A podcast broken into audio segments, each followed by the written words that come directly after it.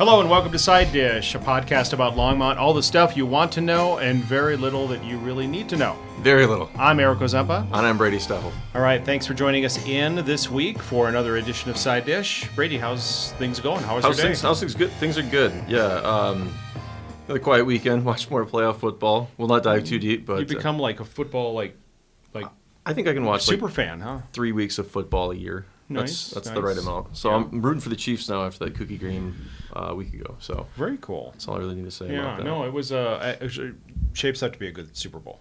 Yeah. Oh, sorry, I probably shouldn't say that because you're not allowed to say Super Bowl. The big game, Oh. you know, it's trademarked. So Oh. Probably Yeah. No. No. They will yeah. because this is recorded without the express written consent of the NFL. yeah. Yeah. Awesome. Well, it seems like it's supposed to warm up a little bit this week, so Beautiful I'm really day. excited about that. Hopefully, it will melt some of the ice sheet that is my backyard. Yeah, I was just up at the UPS pack and ship, and uh, there was there must have been a bowling ball sized block of ice just right in the middle of it. I know. What the heck? I was like, Giant, how is this still here? Um, before we dive too deep, I did want to say that I would like very much for people to send in stuff from around Longmont if they have anything to inform us about, because I do feel like we tunnel into our little area, the things that we drive past and think are super cool. And I went and drove around today as much as I could, trying to figure out what was going on out there in town. And it's like I, you know, I'm not out in Clover Basin often enough to say like, oh, that's new.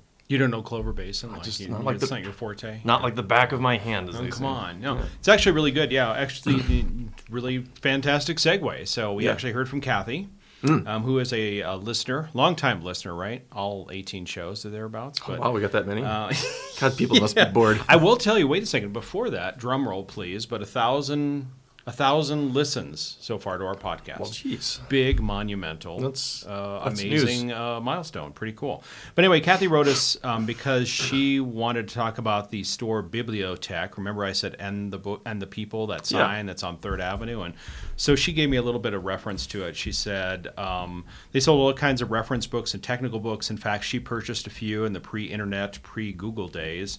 She still has some of them. Um, the sign originally read technical books for industry and the people. Oh. I never even knew that. Well, I certainly I knew it said technical books and the people, but Yeah. I don't remember the industry part being there. I will say that the the thing has sort of a dystopian vibe to it, where you're just like going through this broken down, and it's like former days, former glory, and but you know, it's sort of a it does. It really does. Um, she says she loves the podcast. It gives her a reason to look forward to Monday, and she usually listens to it when she's driving to Boulder on her work on Monday morning. So Oh. we thank her for listening. yeah. Thank you. Yeah, and again, if anybody else has some comments, um, info at sidedishlongmont.org is our email address. That's So- yeah, really, really, because I do want to know what's going out there Yep. uh, on out there in the rest of town. We focus so much on Main Street and the culture district, so much is going on around here. Yeah. Boom. Absolutely. So let us know. Um, and then you can also ping us on our website at uh, sidedishlongmont. Um, dot .org that is and anywhere else to get a hold of us uh, let's go. do the buzz Let's go. all right so first of all the thing that uh, my wife sandy just heard about today is that the rogers grove community garden is going to be changing into a pollinator garden so they're trying Oh. they're going to close those plots down i guess growing gardens who manages the gardens in town as well as the ones in longmont um, they've experienced a lot of theft in those garden plots Really? so it's really sad that they're they're People- changing them to a pollinator garden and in fact we will have megan on from growing gardens Oh. um, next week Awesome. or the following week. I can't remember which, but she is coming on the program, and so we'll be talking about this a little bit, as well as garden plots too, as well. Being be- that we're getting kind of close to Great. figuring out when. I actually volunteered for growing gardens a little bit. Went out there and, and helped them plant lettuce and dig Nice. weeds and stuff. Yeah. So But that kind of made me sad. It was kind of bittersweet. It's Yeah, kind I mean, people can be real ding dongs. You know, I don't know who's out there, if they're people who really need it or people just being jerks, but it's like, man, come on. Yeah, it just seems really odd. Going It's out like, of their what do you way do? to like buy a plot because they probably don't have space in their house and then Yeah. people mess with it. That makes me really sad. Uh, my other thing too is the performing arts study is coming along soon. We talked about the performing arts slash convention center kind of thing, and the study is soon to be finalized and wrapped up, and then at least phase one, and they're going to present that to council coming up here soon, and um, that's all I'm going to say. Yeah, well, I don't know anything about it. Um, we'll see. I mean, as I was driving around today, I noticed how many um, uh, the places where you, you hotels, how many hotels have been built. Oh, that's pretty difficult. Uh, yeah. Uh, blah. Yeah, no, I just like- realized how many hotels have been built uh, recently, and it's like, I wonder what the tourist numbers are. I should look that up. But it, Yeah. it does seem like there's a need for that now, and I wonder if that translates into need for performing arts and that kind of you know. I don't know. It's going to be fascinating. We'll, We'll see. just have to see. Yeah, Yeah, I'm glad I mean, that you know there's a study up front. and They just don't go like guns blazing. We're, yeah, we're buying land and we're building. Exactly. Think it out. Um, you have an update about the I'm going to call it Colorado Stone Apartments for a better, Yeah. lack of a better Yeah, let's call it the st- uh, the Stone Vista. Yeah, the Stone Vista. Don't know. You're just making that up. Yeah, no, that's not the real name. Yeah. No, I called up there again because um, I called up there last year and said, "Hey, what's going on?" Because there was a proposed project up there to build up like like a five story thing on five acres. Colorado Stone, if you don't know, is like on the 1600 block of Main, and it's been there for 71 years. So they have had this parcel of land forever, and there is a monumental amount of stone back there. Uh, and I- so I called back and I said, I just drove by your place again today, and I didn't see a lot of movement. And he, I mean, he went on a, a whole thing about, well, you know, this and that, and this and that, and this and that. And he said, yeah, the, the developer still wants to do this. So I didn't find it on the active development page, but I, I talked to someone at Colorado Stone, and he said they're still planning to move. They've got their place. Um, they're hoping in the next month. It's kind of the thing that I heard last time. Uh, it's about a month away, you know. Yeah. So we'll see. There could still be another five story one there. Maybe the same thing's going on in the Boston station ones, whatever. I don't know. That's all speculation. But um, if any of this stuff gets built, that's still so many units. It's just unbelievable. But uh, I guess the, the one thing that we can report, or at least has been reported, is the fact that the Stone Group is moving out. Yeah. So something will eventually go there. Yeah, and if you've never been, if you go in there, it's it's unbelievable because you're on Main Street and Main Street's so packed full. And you go, oh, there's this just tiny little storefront, and there's the framing place and a couple other places, and you go behind it, and it's like the entire block belongs to Yeah, them. it's huge. wild. So there's Bassett Carpet just to the north of them, and then I'm just trying to give our listeners a little bit more locale. So Bassett Carpet, and then to the south is like a there's a mechanics place, and then as Brady was saying, there's Creative Framer and that whole strip mall. Yeah, and Brooklyn That's- Jelly. Yeah, exactly. think, and- down yeah, that it's right yeah. there. So it's just pretty south of- amazing. Pretty just amazing space 17th. though. Um, and then you s- you investigated and found out we have a Longmont food brand. Yeah, we we do apparently. Um, Are you getting residuals on that? right. No, I called him up. I said, "What do you get if I plug this for you?" um, but yeah, so Eric and I are speculating about this. But I was online looking for uh, buzz items on Facebook because I've been on the What's Up Facebook uh, group once in a while. And as I punched in Longmont and done it, this page with 67,000 members popped up. I said, wow, this is cool. I should check this out. And it was written all in Spanish. And I thought, oh, neat. It's going to be a cultural bastion of, of Longmont, like this other section of society that I don't have access to. And I'm really proud. And then it's like, yeah, it is the. It's Longmont Foods, is what it is, and it's Longmont is one of the most recognized brands throughout the northwestern Mexico region, according to the website.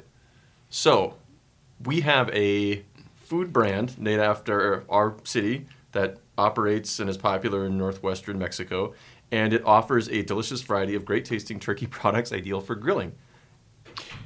And for me, it probably just harkens back to the turkey factory or plant that had been here for a long, long time. And I'm guessing they just kept whoever it is who owns the brand. I think you said it was Bar L or Bar, yeah, there's Bar S. There's a bunch Bar of S, yeah, who probably still owns the name of the brand. And so I'm guessing that I didn't know that it still kind of existed as a brand. right. Fascinating. I couldn't have told you. Yeah, they have uh, turkey hot dogs and turkey ham. I'm guessing it's a turkey and materials based product as uh, is often served in the when, when I worked in Hy-Vee Deli up north. We had a Hy-Vee. we had a ham like a ham product that we put in the sandwiches because it's a turkey product in the, the style exactly, of ham. Yeah, we used to have a turkey loaf. My parents used Yeah. to make a turkey loaf or a turkey roast that was frozen.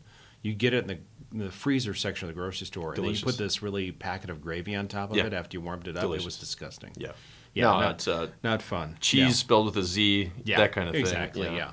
So Um, and then finally, I actually subscribe to a magazine called The Week. It's kind of like The Economist Light, but they always feature homes um, around the country, around the world, actually. And fascinatingly enough, they actually featured Colorado homes, Mm-hmm. and they actually had one from Longmont in it. I just kind of blew me away. It was like, wow. Huh. I mean, like we're on the map. I mean, what they do is they give the sale price of said home and the description and that sort of thing. And I was just kind of blown away that Longmont was featured. Can you believe a some home. lunatic would pay this price for this house? Yeah. Some of them are, as you can imagine, several millions of dollars, and I was just shocked that Longmont was included. Well, that. there's been houses up- Again, we're just so we're just so fashion forward or so forward here in this town. You know, we're, Yeah.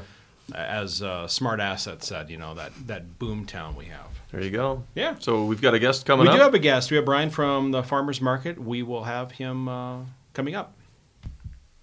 Hello and welcome back in. We are joined by Brian Coppom, um, the executive director of the Boulder County Farmers Markets. So, and you got rid of all those apostrophes, huh? So, and uh, yeah, We did. It should be easier to spell now. that's right. So tell willing. so tell us a little bit about yourself, Brian. Like, where do you hail from, and where'd you grow up, and and Yeah. So uh, my father was in the army. So originally I was born in Germany, and we moved to Wyoming when I was four. Lived a very exciting life in Torrington, Wyoming, town of 2,300 people, I think, when we were there. Yeah. Uh, which actually I, I still love Wyoming. I still love the those vast spaces and you know just the openness of it. Uh, was very fond for me. Uh, but then we moved here when I was 11, so I've been here now for 42 years in Boulder County. Okay. Uh, east city of Boulder out towards Sawhill Ponds originally, and then of course in Boulder as I got older and went to college. Stayed there for a while and then moved to Longmont about 17 years ago. oh, very cool. Why? So, what do you like about Longmont? I'm curious. Well, so my moving here was actually a reaction to Boulder uh, because I was renting a house on Pine and 18th, and I got a letter in the mail from the city explaining the process I could go through in order to pay for a permit to park on the street in front of my house. Boy. And that was it. I was like, I'm done. I'm Just I'm- done. You didn't want to park. You didn't want to get a pull permit to I, park in front I of your don't want to have to pay to park in front of my own house. I just don't want to do it. So I moved to Longmont. And, you know, I knew very little about Longmont. I mean, when I was a kid, we used to drag. Yeah, I had friends who used to do the dragging here, the, mm. what they call it. It was a, The cruising. the cruising. Yes, Thank you. yes. Yeah, yeah. So I remember that well. That's all I ever really knew about Longmont. Well, now Yeah. that's that's verboten since you were born. Yeah. I know. Yeah. I know Got it signs, is. Signs so you can't. We're coming up in the world. It, it's tragic. I don't know what my kids are going to do. All right. Well, moving right along from cruising. Yeah, right. Uh, so tell us about like what's going on at the farmers market. Like, what are you excited about right now, and um, what's what's going on in your world? Yeah, so the you know the most exciting thing is when we have another successful season when farmers have another good year and can earn money and try to pay back their expenses of farming. Uh, so hopefully that'll happen this year. I'm a little concerned about snowpack. Right now it's they're saying the worst that it's been in 30 years. Worst meaning. It's the lowest. Okay. Uh, Really? snowpack is the lowest in Colorado that it's been since they started recording on a regular basis. Uh, so this is uh, it's a problem, right? Because I think what people don't realize is that we don't have a lot of storage in Colorado. Yeah. We don't have a lot of reservoirs. And so the way our water's stored is it stays in the form of ice in the mountains and then it slowly releases over the summer. And that being a primary water source, and vegetables take a fair amount of water to grow. Absolutely. And so the the market itself is the the, the season starts. At, is it in earnest in April? Is that correct? Yep, Or is it always the then. Okay. always the first Saturday in April. Okay. Yeah. Now, uh, setting aside some concern about water, which may be mitigated later, then at least to some extent, uh, the thing that we're really excited about is the increased food access programs that we're going to be able to run. Yeah. Uh, so I don't know if you're familiar with the specifically the WIC program, Women, Infants, and Children. Show your eWIC card, you get twenty dollars in incentives to spend at the market. And last year, we were generously funded by the city of Longmont uh, to the tune of about eighteen thousand dollars, and that was exhausted within the first eight weeks of market in a thirty-four week market season. So before we were even close to getting into any kind of harvest, this was early season harvest. That was gone. Uh, this year, the city has more than doubled that donation. Oh, good for them. Yeah, and then we're also going to get some money from Boulder County Sustainability through the city and then from Boulder County itself. So we may actually have enough funds to last through the entire season, which could be up to $110,000 that we'll be able to distribute. That's really cool, and getting kind of healthier foods to low income peoples, and and it sounds mm-hmm. like I think the farmers market. I know the county would used to do some like instructional cooking and that sort of thing. I don't know if the farmers market plays a role in that and mm-hmm. helping to you know teach people how to cook or give them ideas on how to cook certain foods and sort of things. Right. We don't do a chef demo uh, per se at Yeah. the market, but we do have an organization that comes in and does healthy cooking kind of recipes. We also have a, a SNAP cookbook that we put together. Uh, well, when I say we, in partnership with the county, who does the lion's share of work, they, they're absolutely amazing. Uh, they have a cookbook that they put together that really provides easy recipes, which is wonderful for anybody, right? Mm-hmm. If, if you're a SNAP recipient, a WIC recipient, you get it for free. Yeah. Uh, we also maybe can sell them. There's some mm-hmm. copyright issues ah. because some of the recipes have pulled from various places, but uh, I think we can all use a little help in remembering how to cook fresh food because it's it's not an issue of income; it's an issue of culture. We've kind of lost that in our culture. Absolutely, you know, and I, I probably need to walk that back a little bit because that sounds bad. Um, as far as you know, income quality actually having something to do with cooking. Well- I mean, I'll find that just across the, the board that people just are having a difficult time cook, home cooking, or maybe don't have a desire as much Right, anymore. Yeah. right. I mean, w- without getting too political, there's, I mean, there's, there's a lot of cheap food that's just not good for you. I mean, you can go to mm-hmm. McDonald's and you can go to a lot of places and get a lot of calories and eat very, very fast, and it, it doesn't cost much.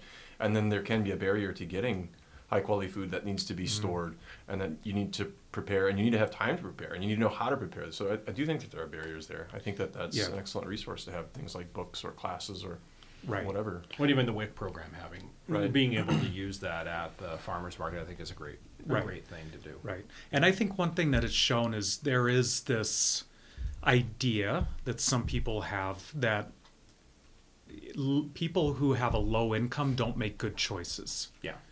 And that's absolutely false. People who have a low income are no different than people that have a high income, except they didn't get lucky, they didn't have access to the resources, whatever it was. Has nothing to do with their these other ideas that that I think sometimes get shared. And certainly this program has demonstrated that there is a, a high demand for it. Mm-hmm. And it's been a bit challenging in some ways only in regards to perception, because there are people who believe that if you have a low income, you should get the cheapest food possible. Mm-hmm. To your point about these highly processed, very inexpensive foods. Right. And you know, the first good thing to remember is there is no such thing as cheap food. It may be less out of our own pocket to pay for highly processed food, but the cost is coming from somewhere, whether it's the impoverished farm laborer, whether it's the environment, the manure lagoons, the algae blooms, or our healthcare system. The cost is being paid somewhere. And people coming to the market and getting really healthy food that they enjoy eating mm-hmm. and potentially preparing really is a good thing. And especially with the children, because the food is it it tastes good. So children actually this whole mythology of children don't like vegetables. No, they don't like crappy vegetables.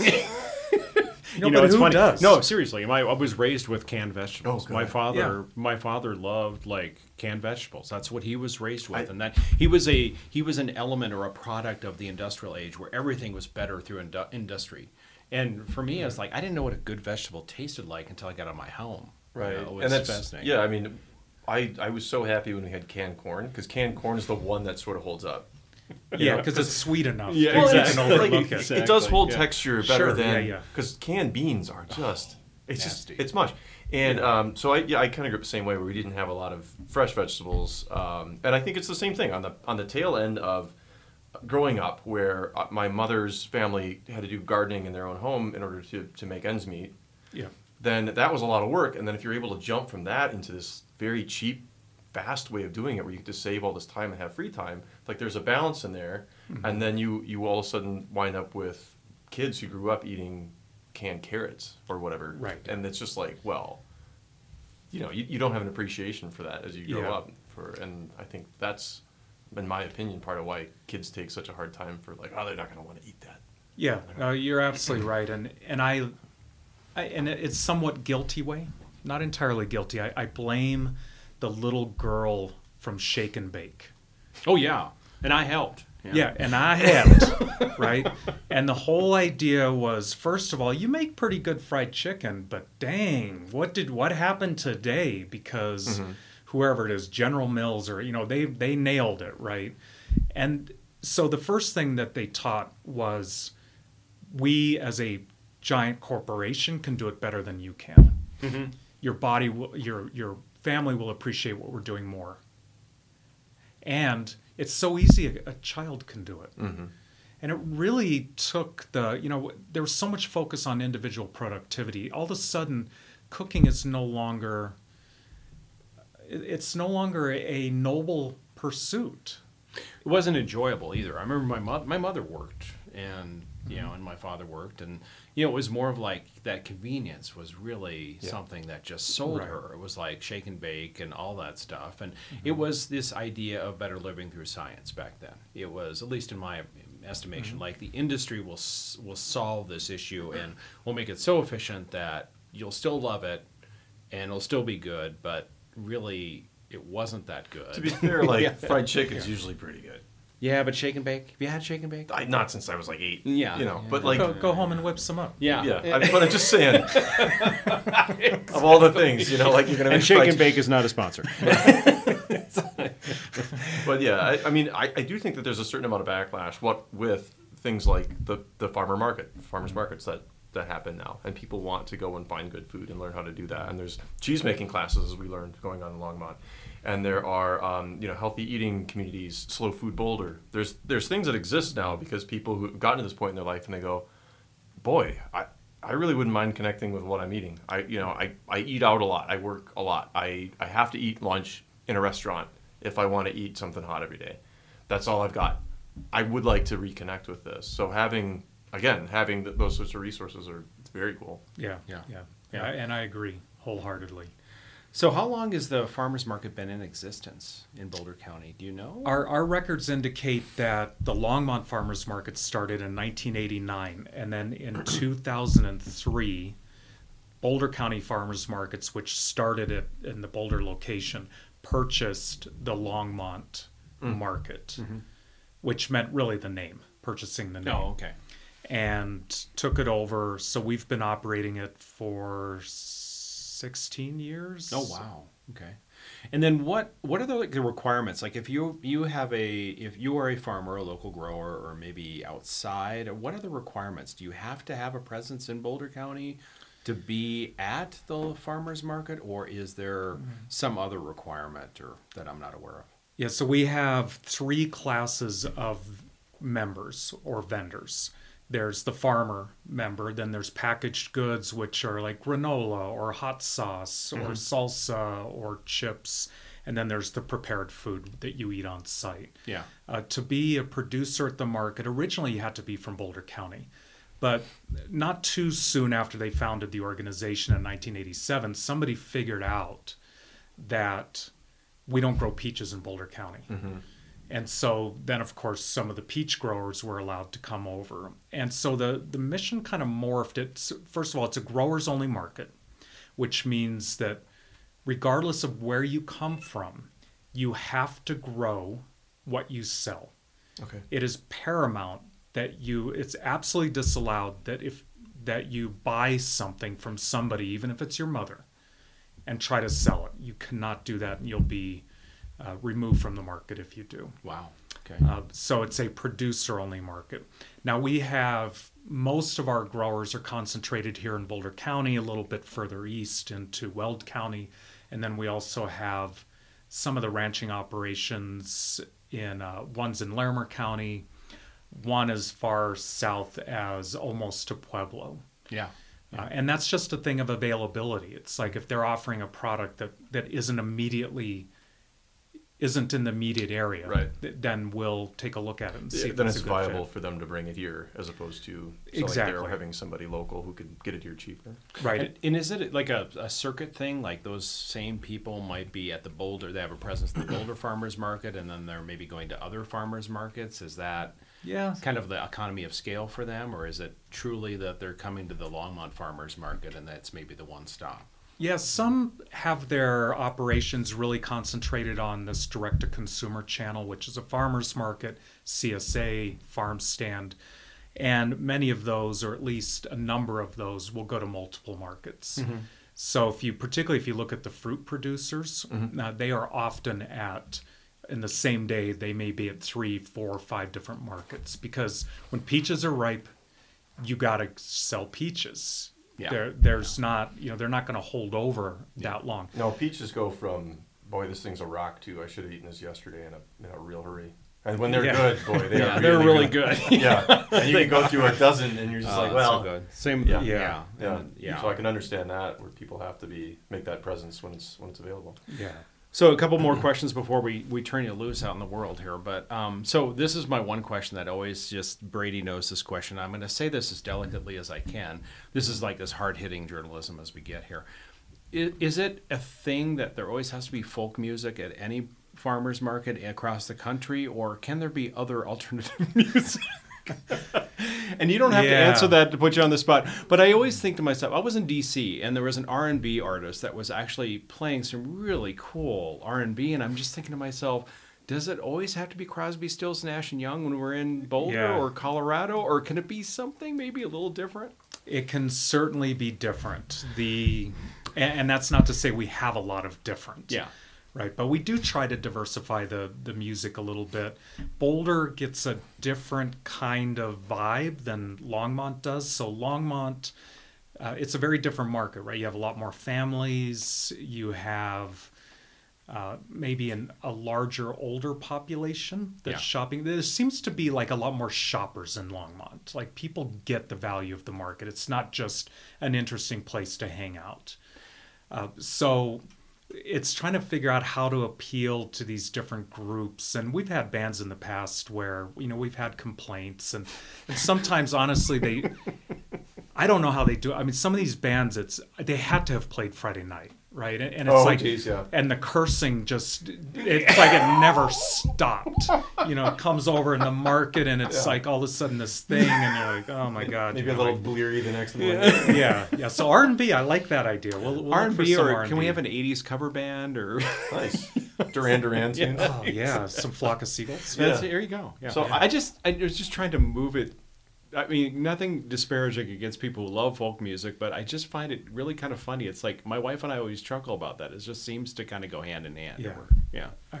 So I think what we haven't done is talked like really about what happens down at the farmers market. Yeah. Like a, like a little primer, and then what makes the Longmont or you know all of the Boulder County farmers markets stand out. Because what I like going, what I like when you go there is you like they've got the bike valet, and if people Right. don't know that, like Absolutely. That's super cool. fun. You can just sort of wheel down, they Right. give you a little ticket, hand your bike off, and you feel really good about yourself because I barked to the farmers market, I bought some squash or whatever, and I took it home, you know, and I made dinner. Yeah. So what what else makes yours or makes Longmont stand out? Yeah, so the all of our markets are producer only, which which separates them from most of the other markets in the area.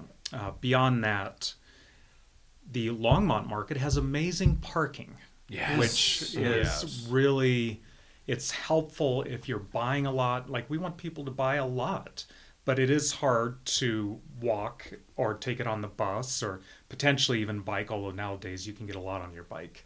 Uh, and then we do have that that bike valet, which is amazing. Uh, that's such a, a great group that comes down to do that. We also have Longmont Food Rescue comes and and gleans food from all of the vendors if they have anything available to give, and then that gets redistributed to organizations that serve individuals in need. Yeah, oh, that- that's very cool. That's a really That's cool awesome. mission. My Yeah. my wife told me about them, and that that's wild, and that's great that they're getting support again from quality food growers. You know, people passionate and producing good food. Not that you have to eat processed, Yeah. the cheapest thing on the market. I, I, I- really like that. Yeah, I mean, for me, at least as an outlier, and maybe I'm incorrect here, but but when I think of the Boulder Farmers Market, I think it's more of like a, it's more of a kind of a, a cool ancillary thing to do when you're at the Pearl Street Mall or maybe something like mm-hmm. that. It's kind of a day thing. It's part of your day experience. Whereas the Longmont is like, I'm going to drop in, I'm going to get some fruits and vegetables, and I'm going to leave. And there is, you know, obviously there's some music and then there's prepared food and people can make a, an experience out of it. But I just love the fact that it seems like it's more eh, producer centric. Maybe Right. I'm wrong here, but it seems like Boulder's a little bit more kind of prepared and mar- and like prepackaged. I mm-hmm. shouldn't say prepackaged. It sounds negative, but there's more products. It seems like than there are necessarily producers. Is that fair to say, or am I just totally off the mark? Your your your feeling is not off the mark. Yeah. So the at all of our markets, we try to make sure about sixty to seventy percent of the linear footage is taken up by producers. Yeah. Uh, but Boulder just gets so many more people. Yeah. And so, like we were talking about earlier, the purchases per customer are significantly higher in Longmont than they are in Boulder because there's more people in Boulder who are going to come from the mall, Pearl Street Mall, and walk down and get a coffee and a croissant and walk around and maybe mm-hmm. catch up with a friend, go get some noodles, all of which is fantastic Yeah. but they're not necessarily shopping from the farmers. And and I think you're right that in Longmont, people are more they are more producer mm-hmm. focused and really value what the producers. Well, you bring. have to. I mean, you have to like want to go to the farmers market in Longmont because there is really nothing ancillary That's right. to do outside of that. I mean, you could go to Yeah. Home Depot if you had to, I suppose, but You get killed walking across the street. Exactly. Yeah. A- Accidental foot traffic is relatively low yeah, at the Longmont exactly. Farmers Nobody's Market. like kind of walking around and all of a sudden going, Yeah. "Oh, there it oh, is." Oh, yeah, market. yeah. Pop Yeah. in, yeah. So, what else have we not asked you about that you'd really like to know, have the listeners to know about farmers markets, be it you know Boulder, Longmont, whatever? Yeah, I think the well, one of the things I wanted to mention in terms of what happens in Longmont that doesn't happen at our other markets is uh, four times a year we do these produce festivals. So there's the stone fruit festivals. There's a typically a carrot day. There's a pepper day. There's some I forget the other day, and we, we have like face painters and we have tattoos for the kids and usually a pinata it gets a little hairy out there with the pinatas, so that kind of comes and goes as we're feeling brave about it. Uh, but there's like demo, there are some cooking demos, there's sampling, there's voting, there's awards, and it's a great way to get introduced. Like the Radish Festival, you know, there's like 15, 20 different varieties of radishes at the market during season, Yeah. and oh, so many people are blown away that you taste them side by side, and you can really taste all these differences. But I think one of the most important things is really realizing that when when you have a producer only market, the farmers are there. And that opportunity to connect not only with the food but with the farmer and just they're like this energetic connection to the earth. And as non-farmers, we get to deepen our connection to where our food came from just through this relationship. And I think that's what makes it so amazing and, and the one of the outcomes of that is that it feels really safe.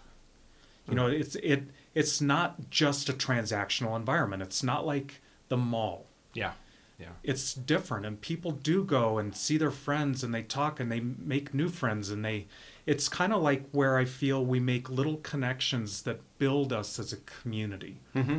It's not that we have this amazing you're my soulmate i had no idea it's hey how you doing and then it happens the next week and mm-hmm. then you see the same person at the coffee shop and you're like oh didn't i run into you Yeah. and and now we have some familiarity that actually feels humane And it kind of, you know, I I think it's really neat at its core. It really is kind of creating community too, as well. It's not just about like buying stuff, as you say, transactional. It's about Right. creating community. Right. Which is why I just want to add I think the food access programs are so important because often those individuals who are working two jobs to try to make ends meet or are having trouble making ends meet or single parents, whatever their situation is, they can feel very marginalized as members of the community. Mm-hmm. And this is really an invitation to come down and be part of the community you know just participate in this completely indiscriminate environment that doesn't There's no discussion of how much people make. Well, how do they vote? You know, where do they worship?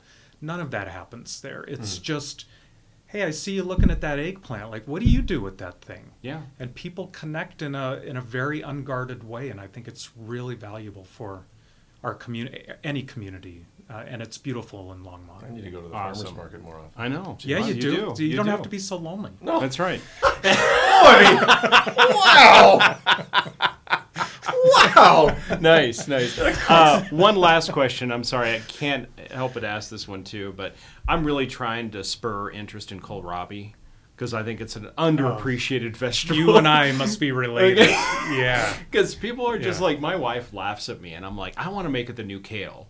You know, so if you can help me with that, I'd really appreciate it. Yeah, listen, kohlrabi is one of the most amazing Yes. vegetables. It is so delicious, right? They're like sweet and kind of crunchy. It's like a cross between a turnip and jicama. Yes. In its own way. I eat it raw with a little bit of olive oil and salt and it's look, you, we just can't plant enough kohlrabi. Good. You know what? I am so glad because my wife, Sandy, see, told you it's an amazing vegetable. So I know Yes. she'll hear I like this. the way That's that great, Eric yeah. works his, his marriage. See, on here, recorded for perpetuity. Exactly. See how I'm right? Exactly. I'm here to support you. on That's that right. one. No, well, Brian, thanks He's so right, much Sandy. for very much for joining us today. Of We course, really it was my appreciate pleasure. and thanks Thank for all you. you do at the farmers market. Thank you. Well, that was really great to hear from Brian and hear everything that the farmers market is all about. And, you know, not from, you know, I think the esoterically, you just kind of look at it and just go, oh, they're just, you know, they're just hawking vegetables and, you know, selling vegetables. But it's much deeper than that. Like Yeah. said, community connection and, I grew this radish. yeah.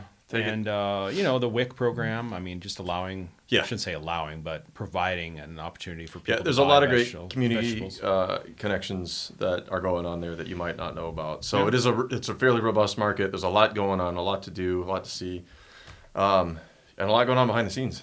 Absolutely. Uh, all right, let's get to events. So I have tapas and tasty bites for the big game.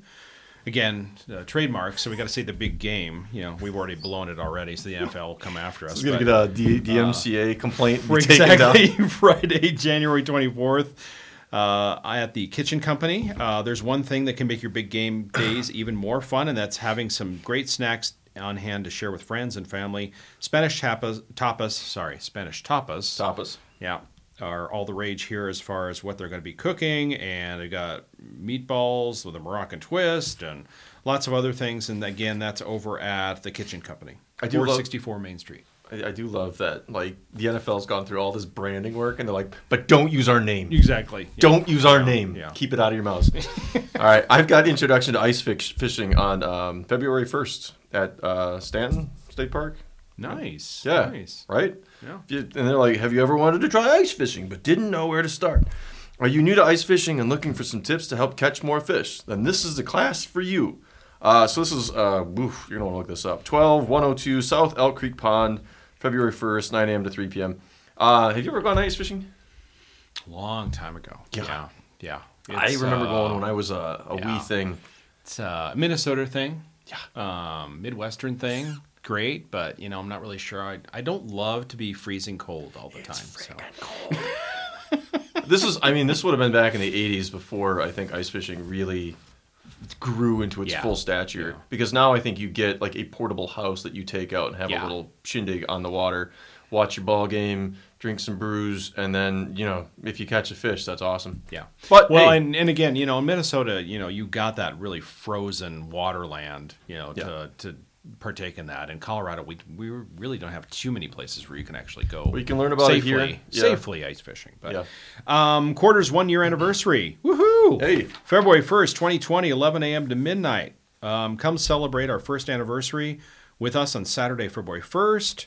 We'll be releasing a new membership program, adding a new game, tapping a customer quarters cocktail from Longtucky, and having drink specials, video game character appearances, food, and giveaways. Hey, cool. Pretty awesome. Yeah, Congratulations so to it's really them. Pretty cool. Uh, yeah, as uh, as the Longmont corridor gets more established, I'm happy to see we have these anchor businesses, as they're called. I get, agree. Get established, and because you do worry.